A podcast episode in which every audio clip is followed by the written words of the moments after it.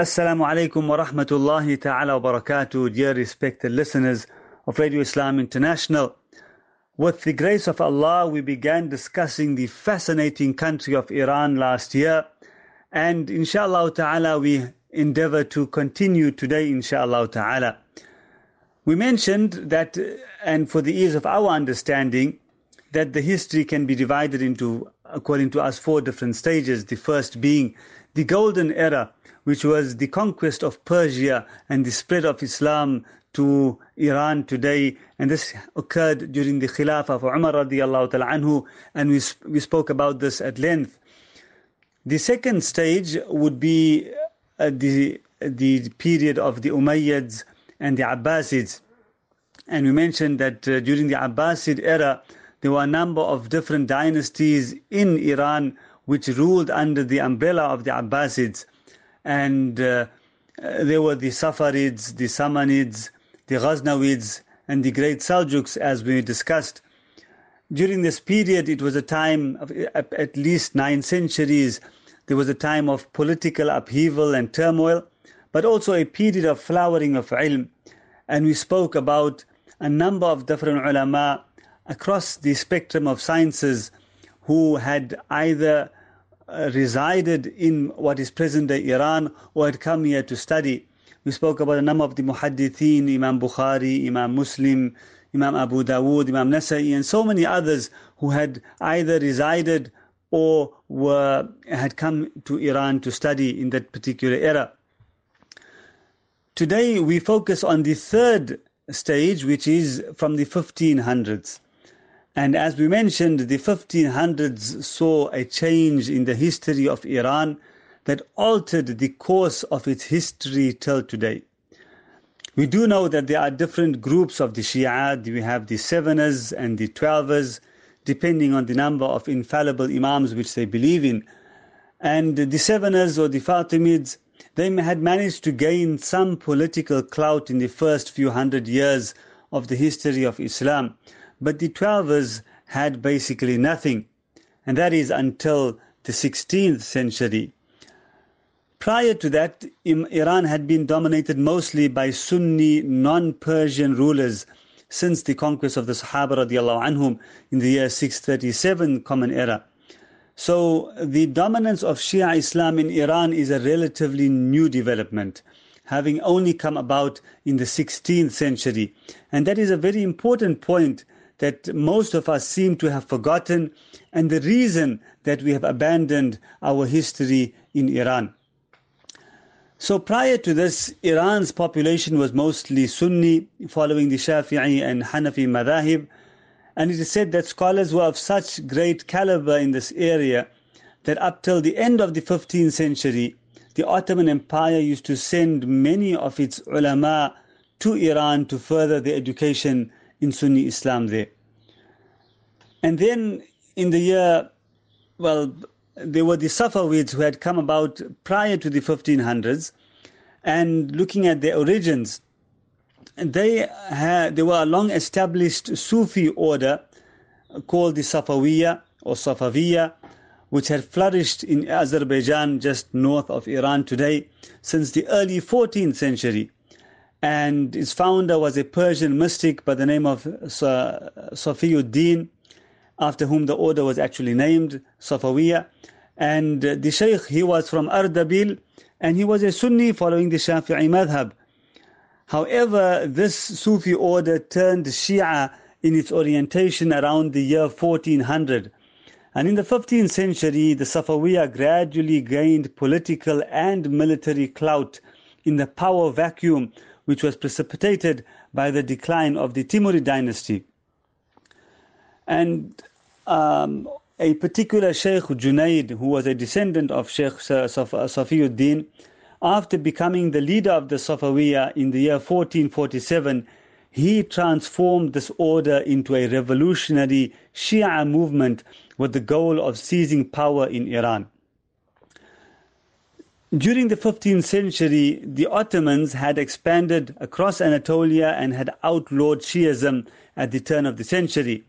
In 1501, various disaffected militia from Azerbaijan and eastern Anatolia who were known as the Kizilbash, which is the red heads due to their red headgear, they united with the Safawiya order to capture the city of Tabriz. And the Safawiya came to be led by a 15 year old youngster by the name of Ismail I. And uh, to establish his political provenance, the Safavid rulers, they claim to be descended from Ali radiallahu ta'ala anhu through the seventh Imam Musa al-Kadhim, uh, which later on was found to be a fabrication. And to further legitimize his power, Ismail, he also added claims of being a royal Sasanian heritage, of being of this heritage. The Sassanids, which we discussed in the past, were the ruling Persians before the, before the conquest of Islam. So he claimed to be of royal descent as well, and this he claimed after becoming a Shah of Iran. So they went ahead and they captured the city of Tabriz, which is in northern Iran. And uh, with the capture of Tabriz, the Safavid dynasty officially began, and this happened in the year 1501. May 1501 was the official beginning of the Safavids. Ismail I, he declared Tabriz to be his capital and himself to be the Shah of Azerbaijan. And thereafter he continued to expand his base in northwestern Iran. Throughout the rest of the decade, Ismail fended off attacks from the Ottomans. He stamped out the remnants, remnants of a rival faction called the Akkoyunlu, and also he continued to expand his territory, adding many other cities, famous cities in Iran, such as Shiraz. He expanded to Najaf, which is in uh, in, in, in, in Iraq today, Najaf, Karbala, Baghdad, all of these areas all came under his control, and even Herat in Afghanistan. So all of this ended in the year 1510. The Safavids, at the behest of the European powers, who obviously saw that these people have a lot of power now, military power, at the behest of these Europeans, the Safavids started attacks on the borders of the Ottoman Empire. So in 1514, the Ottoman Sultan Salim, he invaded western Armenia, causing the ill-prepared Safavid army to retreat, and he eventually took Tabriz from them. But the Ottomans refused to follow the Safavids into the highlands, and by winter, the Ottomans had retreated from Tabriz. And this warfare pattern repeated itself a few times thereafter, with the Ottomans gaining and then retreating, and the same on the Safavid side. So Ismail, who was really a fanatical Shia, he declared Shia Islam to be Iran's new state religion and Shias from other parts of the Middle East were invited to settle in Iran. These immigrant Shia Arabs, they were then granted key positions in the imperial administration as judges, educators and government ministers. The Safavid regime also went about repressing the practice of Sunni Islam.